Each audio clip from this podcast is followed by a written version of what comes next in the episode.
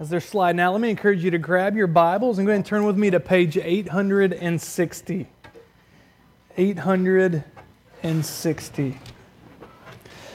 Appreciate all of the, uh, the, the cares and concerns with my wrist up here.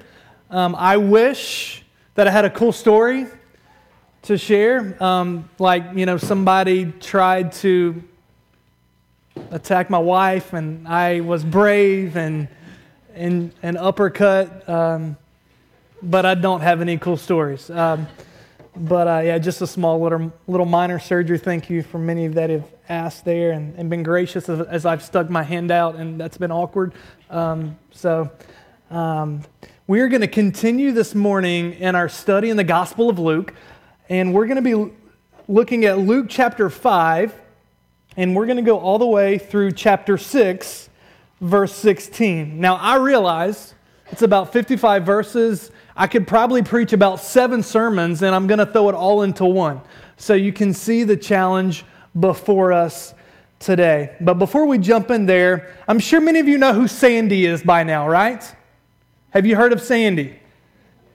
If you haven't heard of Sandy, that means you have been out of tune with either the news or, you know, maybe you've been studying somewhere in a cave. Um, but, you know, supposedly there is this news that Sandy, which is a hurricane, for those of you, that's it's not a new attender today, that's a hurricane um, that is supposed to hit below New York City sometime in the next day or two. Now, what is odd about Sandy is that hurricanes don't usually make it this far north with that amount of power. Um, now, as I talk about this, some of you are even getting some insight into a little bit about me. What you did not know is that I'm really a meteorologist at heart.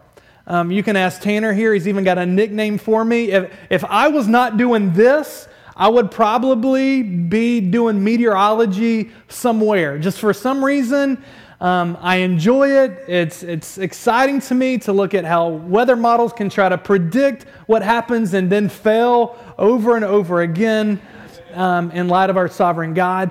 Um, but it's just a hobby of mine. I love, I love the weather, I love reflecting on it. The news of Sandy. Watch out, right?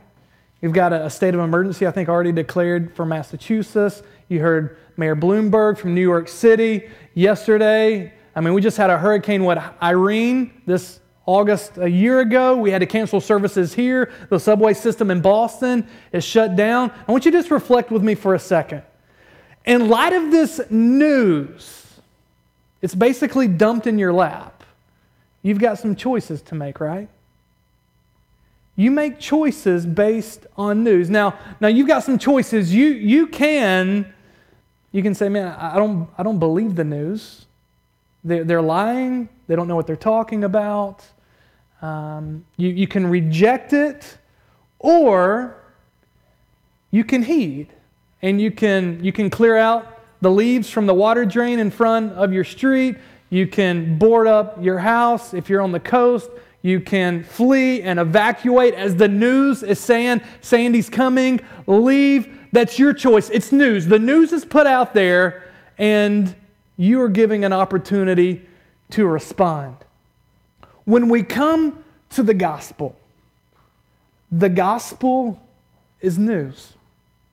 It is news for every single person in here. And, and it's put in your lap, and you are given and challenged with an opportunity to respond. So as we start out today, I, I just want to just start with this question. How have you responded to the news of the gospel? What has been your response to the news of the gospel? We will come back to that question, but I want you to already be asking, and I want you to look at yourself. I don't want you to look at the person beside you saying, How have they responded? I'm asking you, How have you responded to the news of the gospel? Let me lead us in prayer. Heavenly Father, we need you. God, as we just sang a few minutes ago, Lord, we need you Lord, we need you every hour.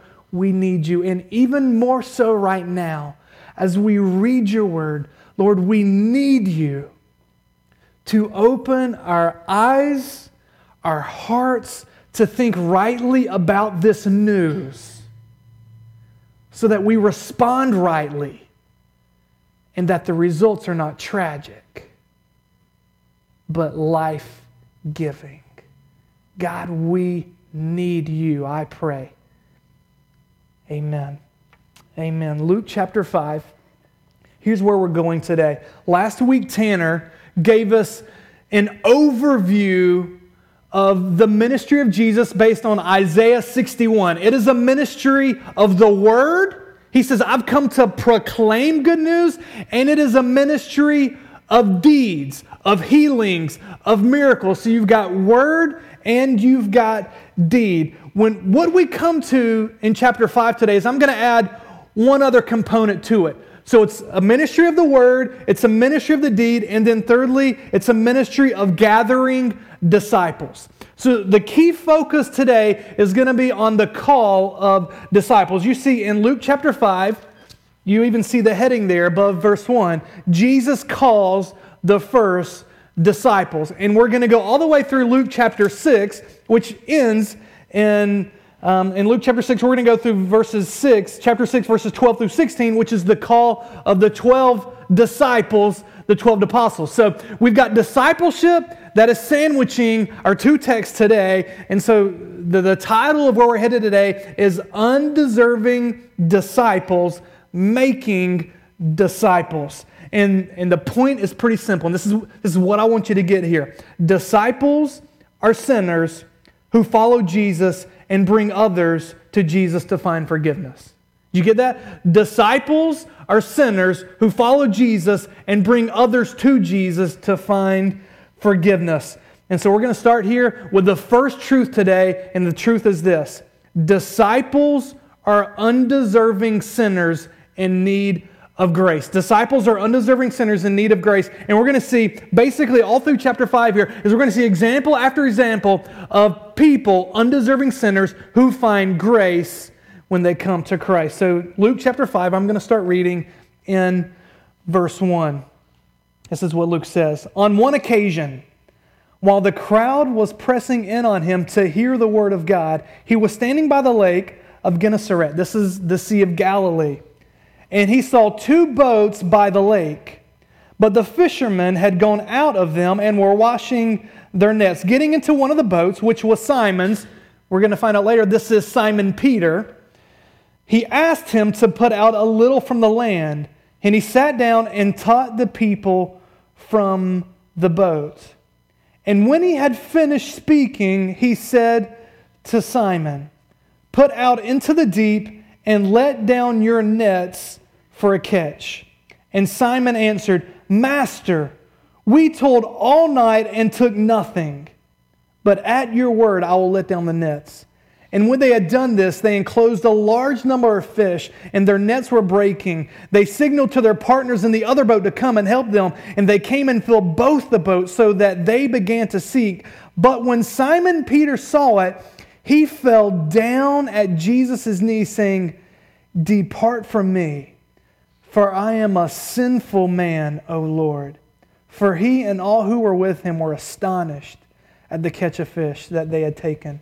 And so also were James and John, sons of Zebedee, who were partners with Simon. And Jesus said to Simon, Do not be afraid. From now on, you will be catching men. And when they had brought their boats to the land, they left everything and followed him. Here's our first picture of an undeserving sinner finding grace. Now, I just want to point out a few things from the text here. It's interesting here that Simon and them, they had been fishing all night. And what had they caught? Nothing. And so Jesus, a carpenter, comes to these expert fishermen and says, Hey, I want you to send the boats back. Send the nets. I want you to drop the nets back down. And Peter replies, There's an implied rebuke here. Jesus, our carpenter, you're going to tell me how to go fish? Now we see what happens though, right? They go back out and they drop the nets down and they bring in so, many, so much fish he's got to call his partner. It was probably who he called up was John and James and John, they bring their boat out, and both of them begin to sink. We see the, the magnitude of their catch here. Now, let's just reflect on this. What is this saying about Jesus? And then what is this saying about us? So obviously, we see here, man, how did Jesus know that all these fish would be there? And then, secondly, how did he get them into the nets? So, as we, as we reflect on the text and we look at Jesus, we see this is either highlighting that Jesus knew his knowledge of where the fish would be or his power to draw and bring them in, or some combination of both of them. And this is what Peter sees. I mean, they're astonished. Who was this man? We've been working all night, and, and at his word, we dropped down the nets, and, and this is probably the greatest catch that we have ever had. Who is this Jesus? An awareness of God's presence results in a sense of unworthiness. Now, before we move on, we'll just pause for a second because I know what you're thinking. You've all heard fishing stories, right? You may even have, I see some smiling faces out there. You know, how does it work? You go spend a day on the lake, and then you come back and like, man, let me tell you about how big this fish was. And every time you tell the story, what happens? I mean, it gets bigger and bigger and bigger, and, and there were more fish. When we come to this fishing story, man, it is not that. The, the magnitude of this fish is believable. The magnitude of this catch is believable because of the one who is orchestrating it all. And so this tells us a lot about who Jesus is, but I want you to look at Peter's response here in verse 9, in verse 8, sorry. It says, When Simon Peter saw it, he fell down at Jesus' knees, saying, Depart from me, for I am a sinful man, O Lord. Peter is not confessing individual sins here. What he is doing is in front of who he perceives the awareness of God, he is confessing uh, he is recognizing the sinfulness of his entire character, and he even thinks that because of his sin, he can have nothing to do with Jesus. Which is astonishing what's about to happen next. I mean, you would think you've got the sinner. I mean, look, Peter, he's an ordinary fisherman. I know what you're sitting here thinking here. And as you reflect on discipleship today, I want you to just be reflecting on, man, what kind of people are these people? This is a fisherman. An ordinary fisherman. This is not a PhD from Harvard or MIT. This isn't some well known businessman. This is just a fisherman. He's an ordinary guy. We could go to Acts 4. Peter and John, and they, man, we are ignorant, untrained, ordinary men. There's nothing special about this. And you know what? For the most of us, that's who we are. We're just ordinary people. But the fact that Jesus, that Peter thought his sinfulness would keep him from the mission of a Savior, what does Jesus say? Jesus turns Peter into an amateur fisherman. You see, Peter's going to go from the expert fisherman to be the amateur when Jesus says, From now on, you will be catching men. Now, we're going to come back to this point in a second, but I want you to go ahead and be in, seeing this. Who are disciples of Jesus? They're undeserving sinners. Jesus could, Peter could be a follower and be used for the mission of God because his response was one of, hey man, I am not worthy. Hey, let's go to the next one. Going down to verse 12. We see the next truth here. It's, it's the unclean leper verse 12 of chapter 5. While he was in one of the cities, there came a man full of leprosy. And when he saw Jesus, he fell on his face and begged him, Lord, if you will, you can make me clean. Now, let me just pause for a second. What do you know about leprosy? Man, it says he was full of leprosy. Leprosy was a broad term that was used for a whole series of skin diseases. And, and man, it, it, it, it was contagious. And so, what that would have led them to do is if you had leprosy, you would have been ostracized from all the people. Now, just imagine the psychological, the sociological effects of this. This unclean leper had been shunned by everyone. And he comes to Jesus, and this is what he says Lord, if you will, you can make me clean. Now, what does Jesus do? It says, And Jesus stretched out his hand and touched him. No, Jesus, don't do that. Jesus, you touch him and you will be unclean. That's what the Pharisees are thinking. You know how Jesus shows his, his compassion on this unclean leper? He could have just spoke his words, right? He could have spoke, and he could have healed him. But it says he reached out his hand and he touched him. And what happened? Jesus stretched out his hand and touched him, saying, I will be clean. And immediately the leprosy left him. And he charged them to tell no one, but go and show yourself to the priest and make an offering for your cleansing, as Moses commanded for proof to them. But now, even more, the report about him went abroad, and great crowds gathered to him to be healed of their infirmities. But he would withdraw to desolate places to pray. Here's the question that we're continuing to ask Who is the potential object of God's mercy? Who is the potential object of God's mercy? We've seen a fisherman, and now we've seen an unclean, shunned leper. Let me just kind of jump into you for a second. How do you answer that question? Do you see yourself as an object of the mercy of God? And who do you relate with? Do you relate with the fisherman? Maybe even some of you today are saying, man, I'm more relate to the unclean leper. Man, nobody cares about me. Society has shunned me. They don't want anything to do with me. You know what the news that I'm challenging you to respond to today is this Jesus has come for all, even the shunned. Man, that's good news today. We see an unclean leper. Jesus says, hey, he tells them not to tell anyone why. Well, the point is this He did not want anyone to misunderstand his messianic identity. Now, we're going to see as we continue on in Luke, this is going to become more and more clear and more evident. But he's, his time has not come yet because he knows when it becomes full blown, he's going to the cross. And so the time has not come for the cross. He's still got a ministry of word and deeds and disciple gathering to do. And so he says, Do not tell. So we've got an, a fisherman, we've got an unclean leper. Now let's go to the paralytic. Go to verse 17. On one of those days, as he was teaching, Pharisees and teachers of the law were sitting there. First time in Luke that we hear about these Pharisees. So, who were they? They were one of the four major sects of Judaism, along with the Essenes, the Zealots, the Sadducees, and they were the most influential. Their primary role was to keep the nation of Israel faithful to the Mosaic law.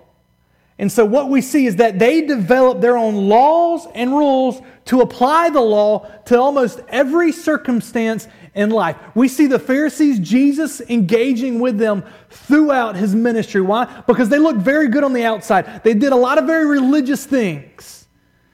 But on the inside, they had hearts that were not honoring to God. You see the Pharisees here, and then it says there was also the teachers of the law, the scribes. They were the ones, they were the religious lawyers that recorded the tradition for future generations. All right, that sets the scene. Here we go. So they had come from every village of Galilee and Judea and from Jerusalem. And the power of the Lord was with them to heal. Verse 18. And behold, some men were bringing on a bed a man who was paralyzed. And they were seeking to bring him in and lay him before Jesus, but they were finding difficulty, right? But finding no way to bring him in because of the crowd, they went up on the roof and let him down with his bed through the tiles in the midst before Jesus. Back in the day, many of the homes had stairs that would lead on the outside up to the top of the roof. I think they said it was like six feet tall. Not very tall, right? Don't picture like a, a two story you know, mansion that most of us live in. Um, so they would have gone on the roof, they would have had clay there, they would have pulled apart and put him down in the roof to bring him to Jesus. Notice what happens here um, in verse 20. It says, And when he saw their faith, it's interesting here that Jesus didn't just see the faith of the paralytic, he also saw the faith of the friends. The friends knew where the power was to change this guy's life, along with the paralytic. So it says, when he saw their faith, he said, Man, your sins are forgiven you. And the scribes and the Pharisees began to question, saying, Who is this who speaks blasphemies? Who can forgive sins but God alone? When Jesus perceived their thoughts, he answered them, Why do you question in your hearts? You see, again, the, the deity of Jesus, him knowing what's even going on inside of them. Which is easier to say? Your sins are forgiven you, or to say, Rise and walk?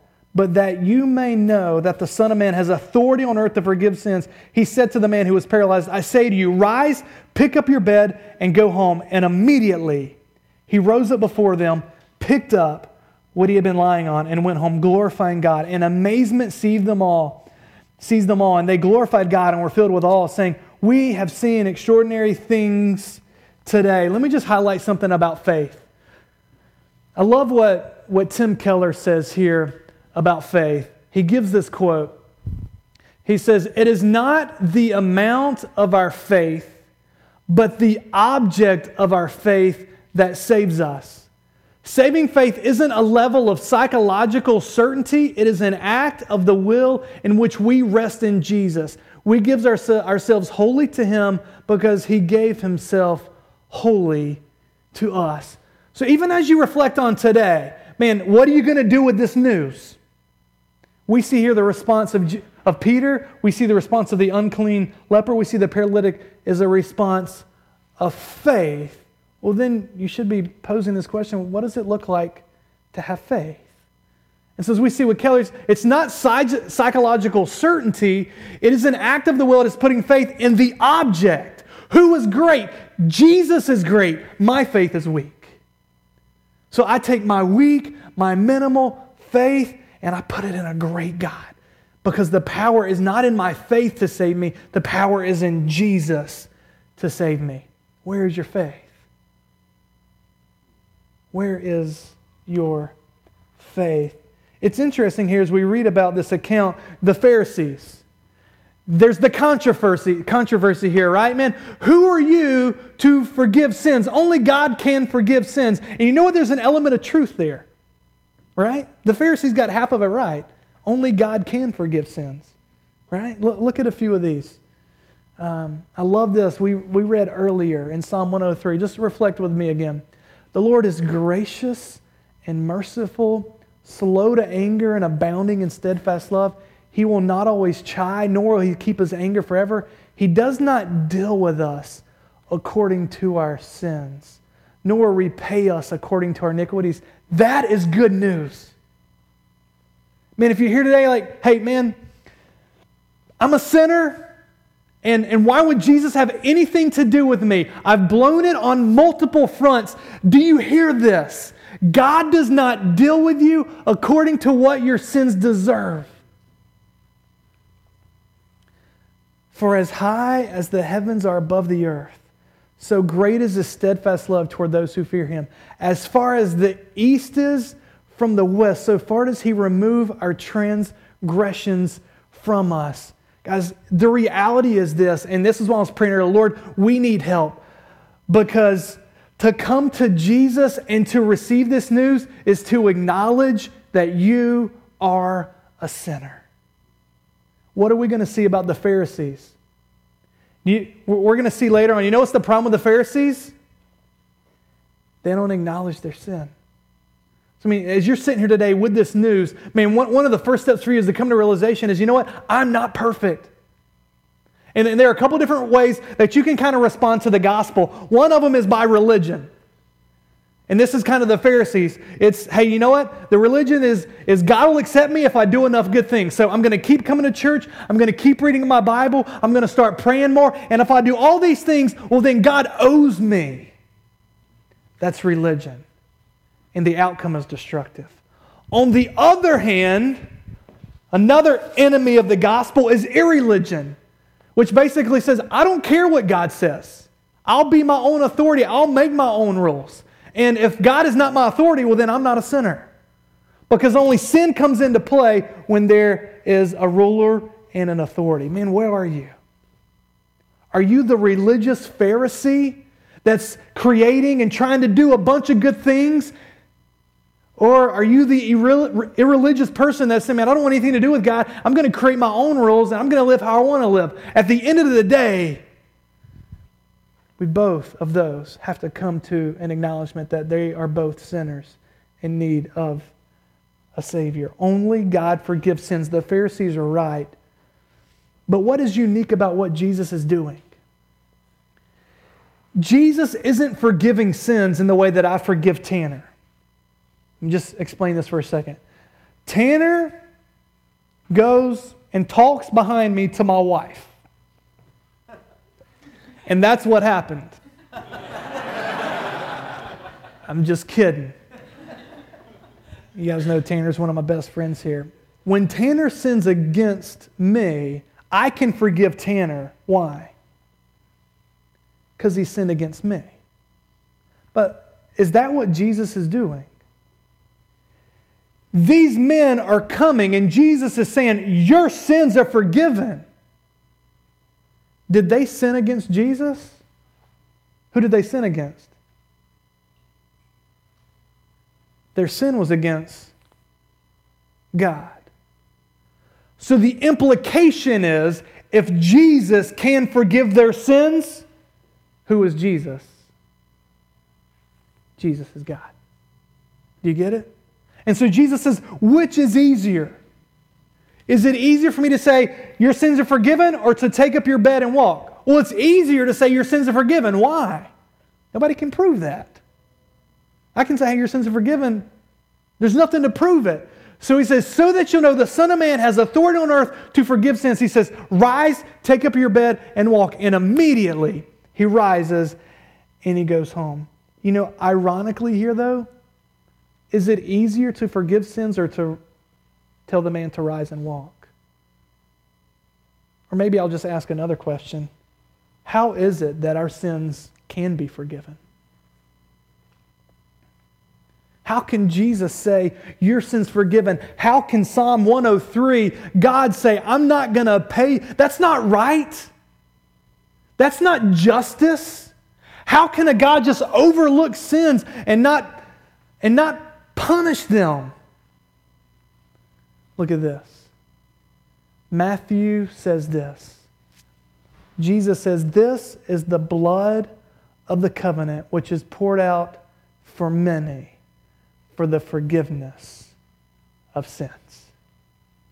Ironically, it's harder to forgive sins. It cost Jesus his life. And so he's sitting here with the paralytic and he's saying, Your sins are forgiven. And he's saying, They're going to be forgiven because a couple years from now, I'm about to go down and I'm going to die and I'm going to pay for them. What do you do with this news? What are you doing with it? What about your sin? Because this Psalm 103, let me just share this with you. At the end of the day, at the end of your life, God's not just going to say, okay, man, you, you, you weren't that bad. I'll just overlook your sins. The reality is, is God is just, and He will punish every sin. He has to. This is who God is. And so the reality is, is you will pay the punishment for all of eternity. Or you either come to Jesus like Peter and you fall on yourself and you Say, Lord, have mercy on me. What are you going to do with this news? Man, it's good news. And what do we see? Man, when this man's healed, he, he leaves, and it says he glorified God. And I think there's a, a, truth of an element to this is that when Jesus heals us and he changes us, is that it produces joy. Now, what are we seeing here about the ministry of Jesus? Let me just pause for a second. We're seeing it is a ministry of the word, it is a ministry of healing, but it is taken even greater significance on. His healings are a physical picture of much deeper spiritual realities. That what is ultimate is that Jesus will save your soul through the forgiveness of sins. I'll just pose this for you. I believe that there is no other religion that can offer a better explanation for the redemption of this world the way Jesus does.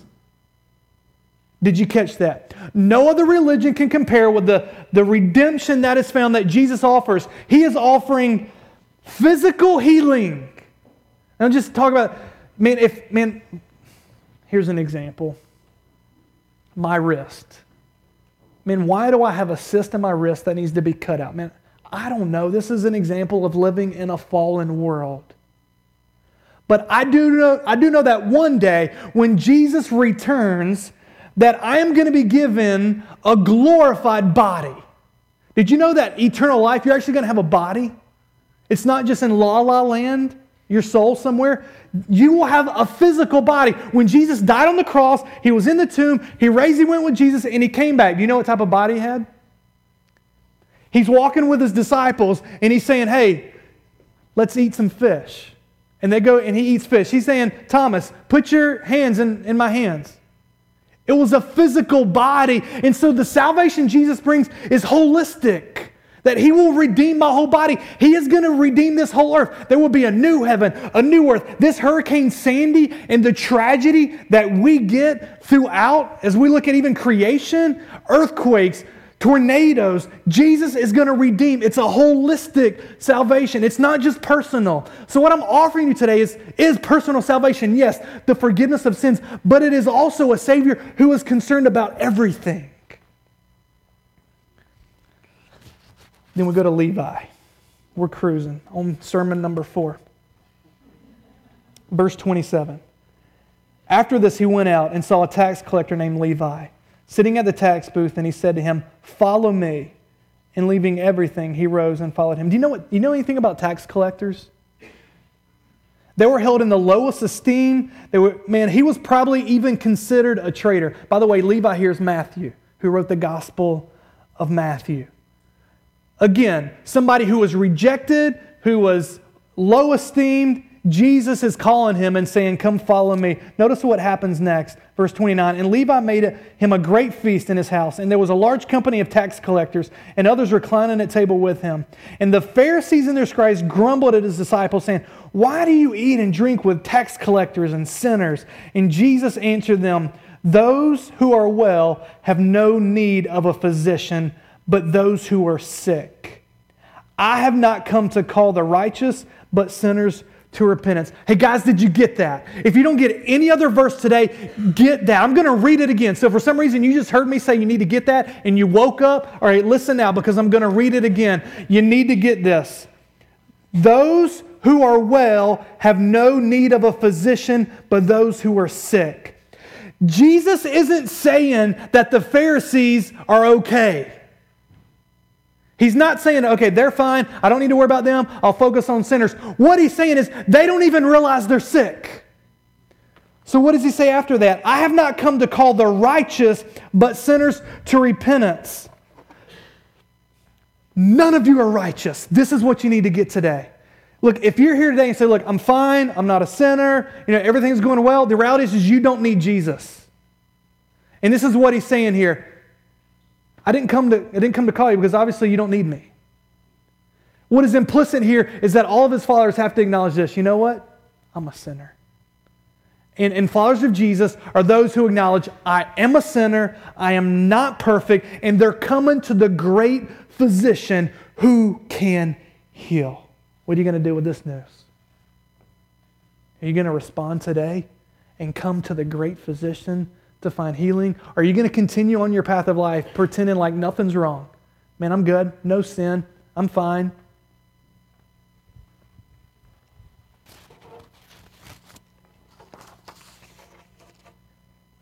Kind of wrapping up this first point in the first four or five sermons. No one is allowed to sit on the fence. This is what's happening here. Is Jesus a blasphemer? Or is he sent from God with authority to heal sins? You answer that question. Does Jesus have the one to forgive, or is he a blasphemer? Is he the promised one of God? And let me ask you this what's keeping you from following Jesus? Are you too religious? Are you too sinful?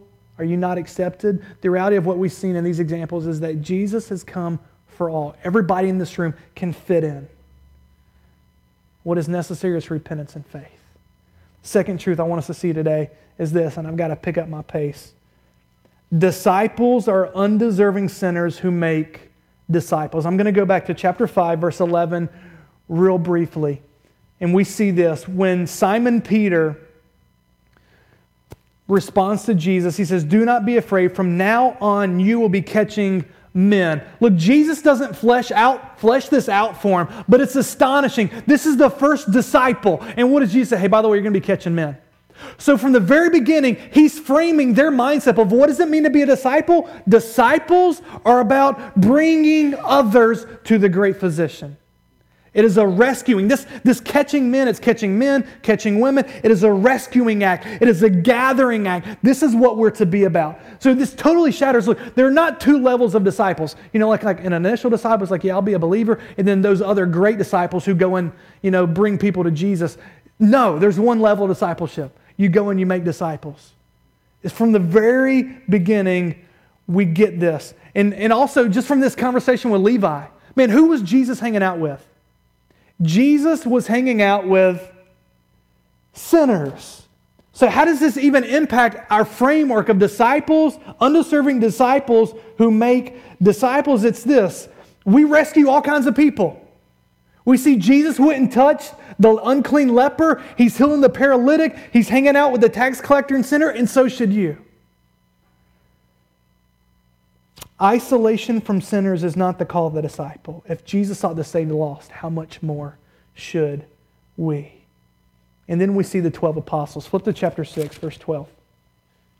Chapter 6, verse 12. So the sandwich here. He's calling disciples at the beginning of the section, and then you've got the 12 apostles, disciples at the end. Chapter 6, verse 12. It says, In these days he went out to the mountain to pray, and all night he continued in prayer to God. And when day came, he called his disciples and chose from them 12. So there were a lot of disciples, and from with the disciples, he chose 12, whom he named apostles.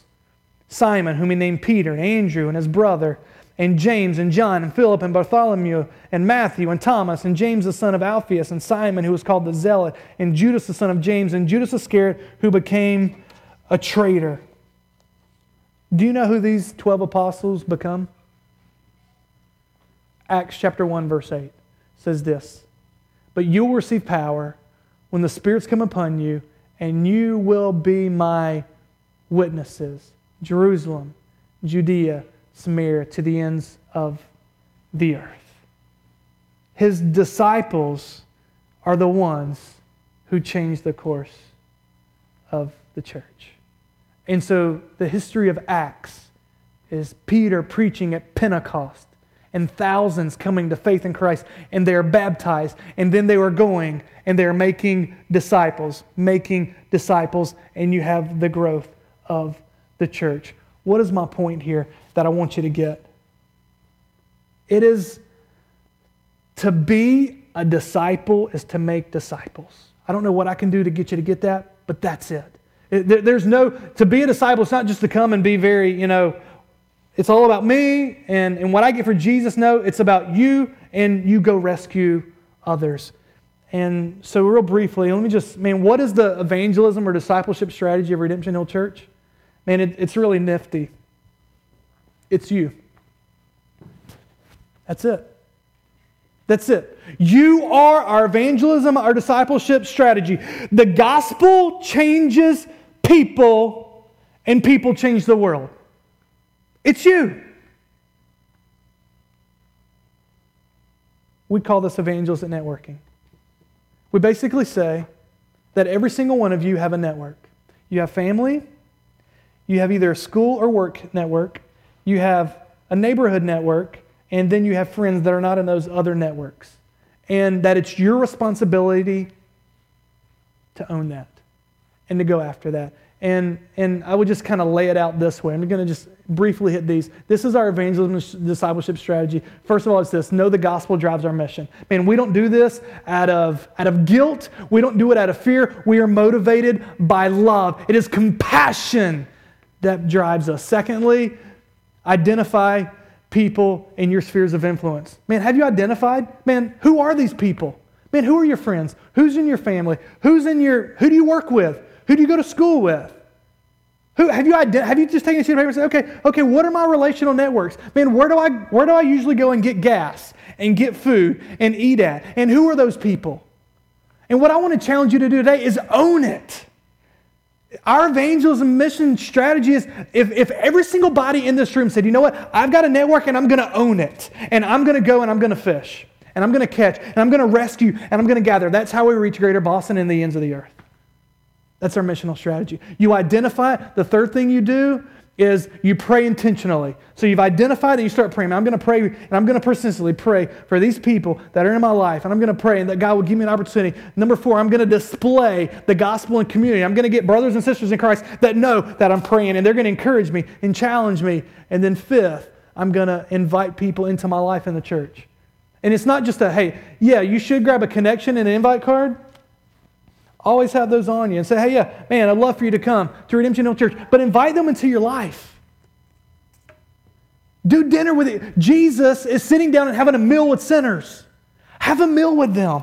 Practice hospitality. Invite them into your life. Number six, as you invite, you declare your story in these story. Hey, man, here's what God's done in my life. You know what? That's what we're doing tonight at our baptism service. It's going to be a bunch of people saying, just sharing, here's the story of what God's done in my life. You got to come. And then seven, it's disciples, um, disciple new believers who make disciples.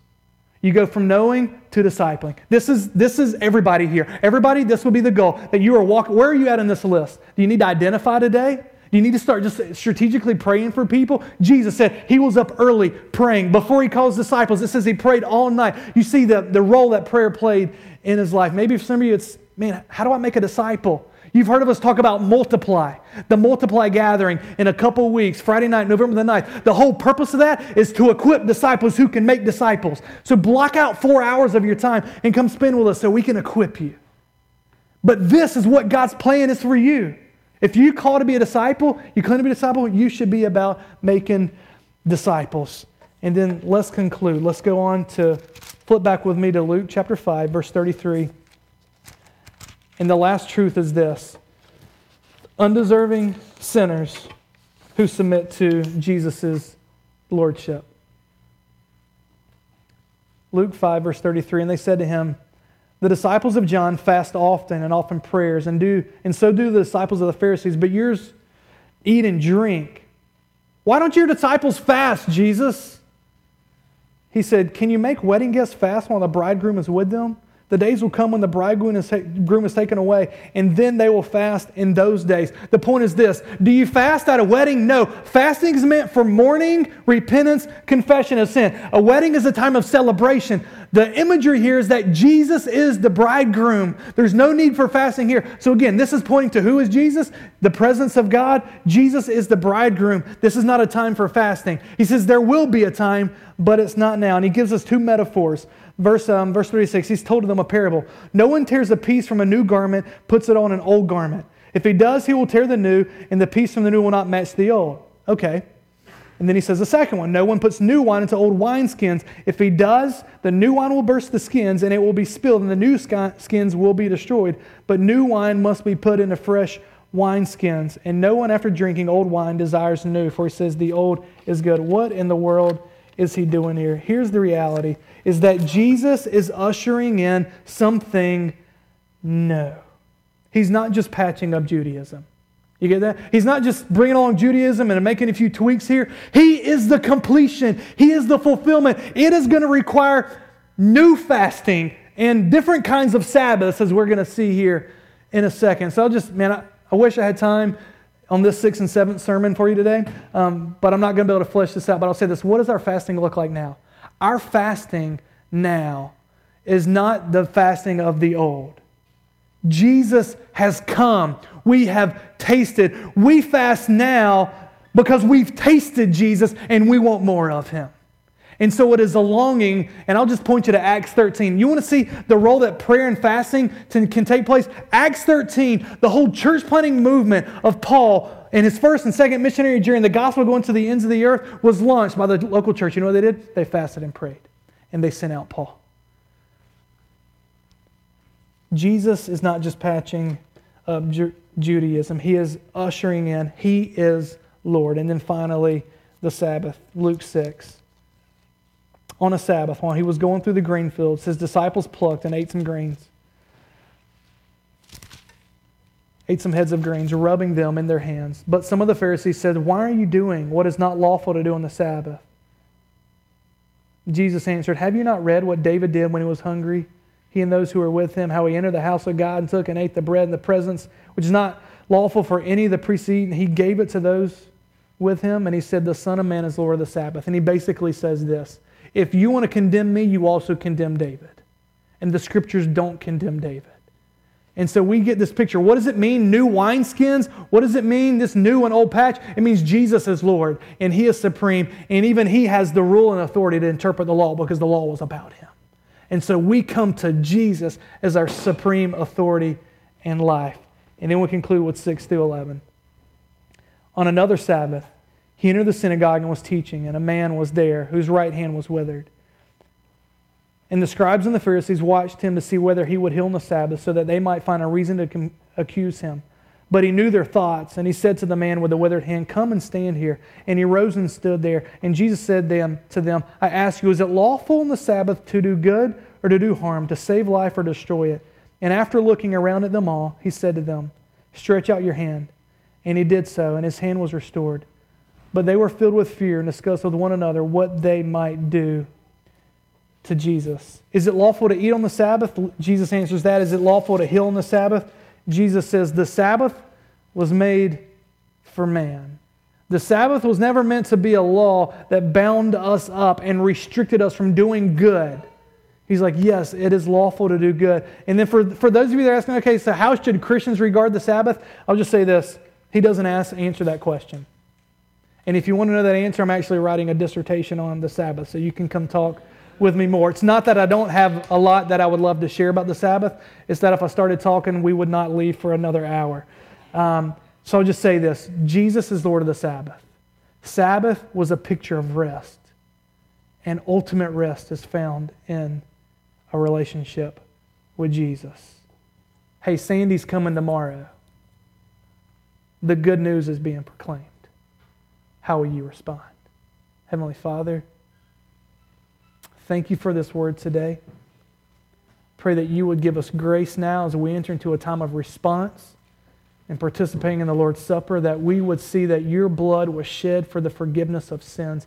Lord, I pray for those today and how they're responding to this news.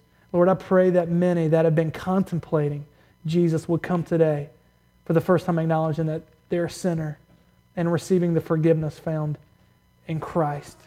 Lord, I pray for us that have become followers of Christ, that you would renew our vision of what it means to be a disciple who makes disciples and, and this idea of catching men and rescuing, gathering people for the kingdom. God, there are many in Greater Boston that need you. There are many among the nations, and you are sovereign. You draw the fish into the nets as we go and are faithful. So, God, we pray in, in this hard land that you would save, that you would raise up, and that our people would go out and be faithful making disciples.